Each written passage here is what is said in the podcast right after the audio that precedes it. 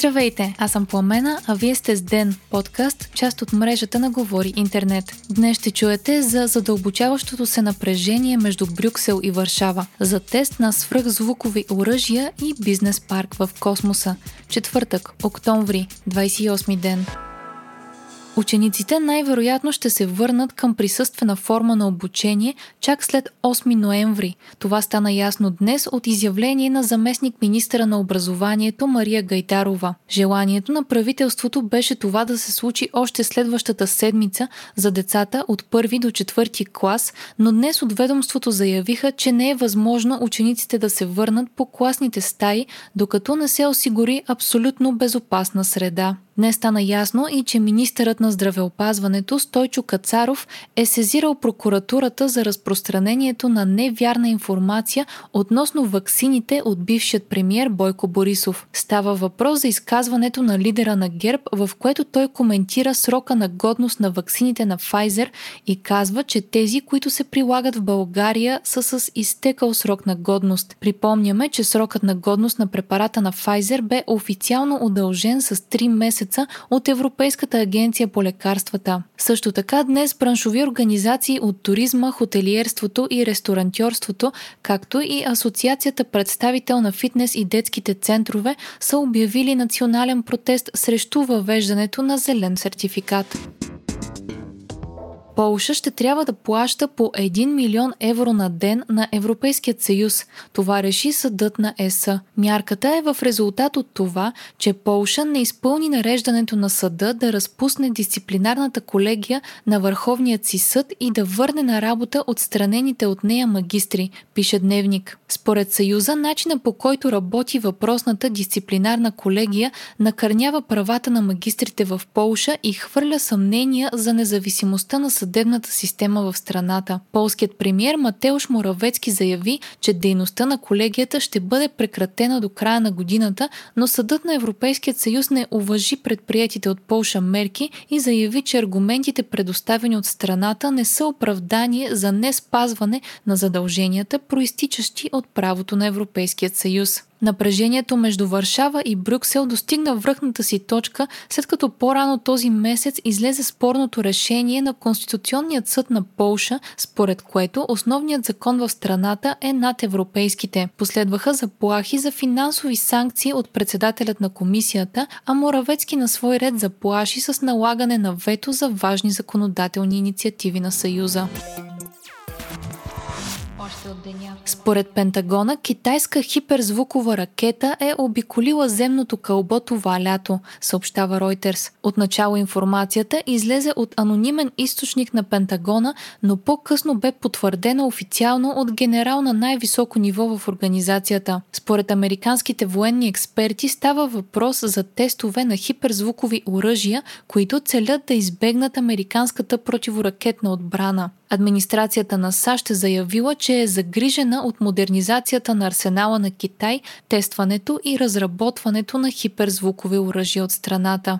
В същото време се влошават и дипломатическите отношения между САЩ и Русия, дотолкова, че според Държавния департамент на щатите може да се стигне до момент, в който посолството им в Москва да прекрати изцяло дейността си и да има само екип за охрана. Ситуацията рязко се влошава в последните месеци, откакто САЩ изгони руски дипломати по обвинения за шпионаж, а Русия отвърна, като забрани назначаването на руски граждани като сътрудници на американската мисия. Така в момента в посолството в Москва работят близо 120 души, а за сравнение през 2017 година на служба там са били 1200 човека. Други две държави също са в сложна дипломатическа ситуация. Великобритания и Франция явно изпитват затруднения да наложат работещи мерки, що се отнася до правата за риболов. Британска лодка е задържана, а друга е глобена от френските власти. Причините за това според Франция са риболов във френски води без необходимия лиценз. След Брекзит Европейският съюз трябваше да одобри списък от британски плавателни съдове, на които е позволено да риболуват на територията на Съюза. Анализатори на BBC определят тези проверки от страна на Франция като намек за по-сериозни мерки, които предстоят към Великобритания.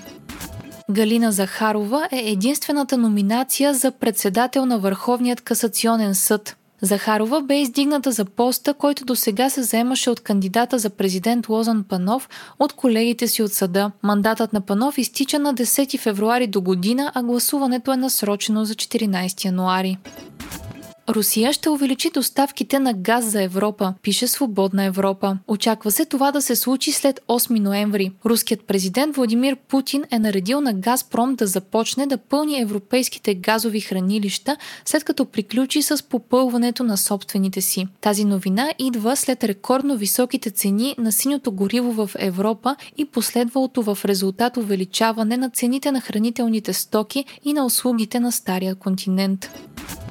Охранителната фирма Делта Гард, станала известна покрай журналистическото разследване 8-те джуджета, ще загуби лиценза си, стана ясно от съобщение на Главна дирекция Национална полиция. МВР е започнало процедура по отнемане на лиценза ѝ.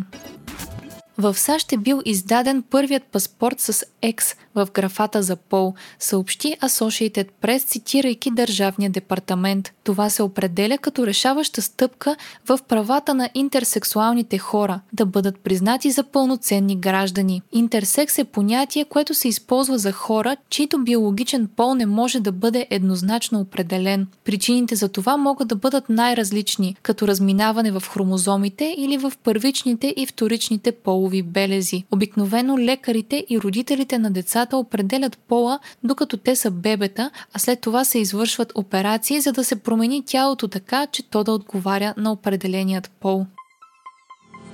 Хайтек четвъртък с Vivacom.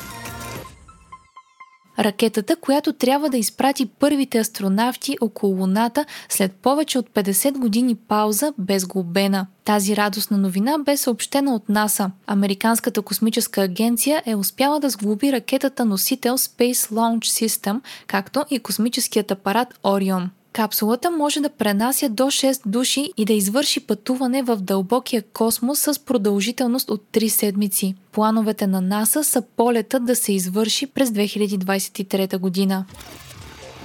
Може би е открита първата екзопланета, намираща се извън Млечният път. Става въпрос за планета на близо 28 милиона светлинни години от Млечния път, разположена в галактиката М51, по-известна като Whirlpool. Астрономите още не са потвърдили откритието, но то би било важно, тъй като всичките 4800 екзопланети, регистрирани досега, са в Млечния път, галактиката, в която се намира и Земята. Астрономите са засекли предполагаемата планета чрез черна дупка, а според учените, ако наистина става въпрос за планета, то тя би била с размерите на Сатурн.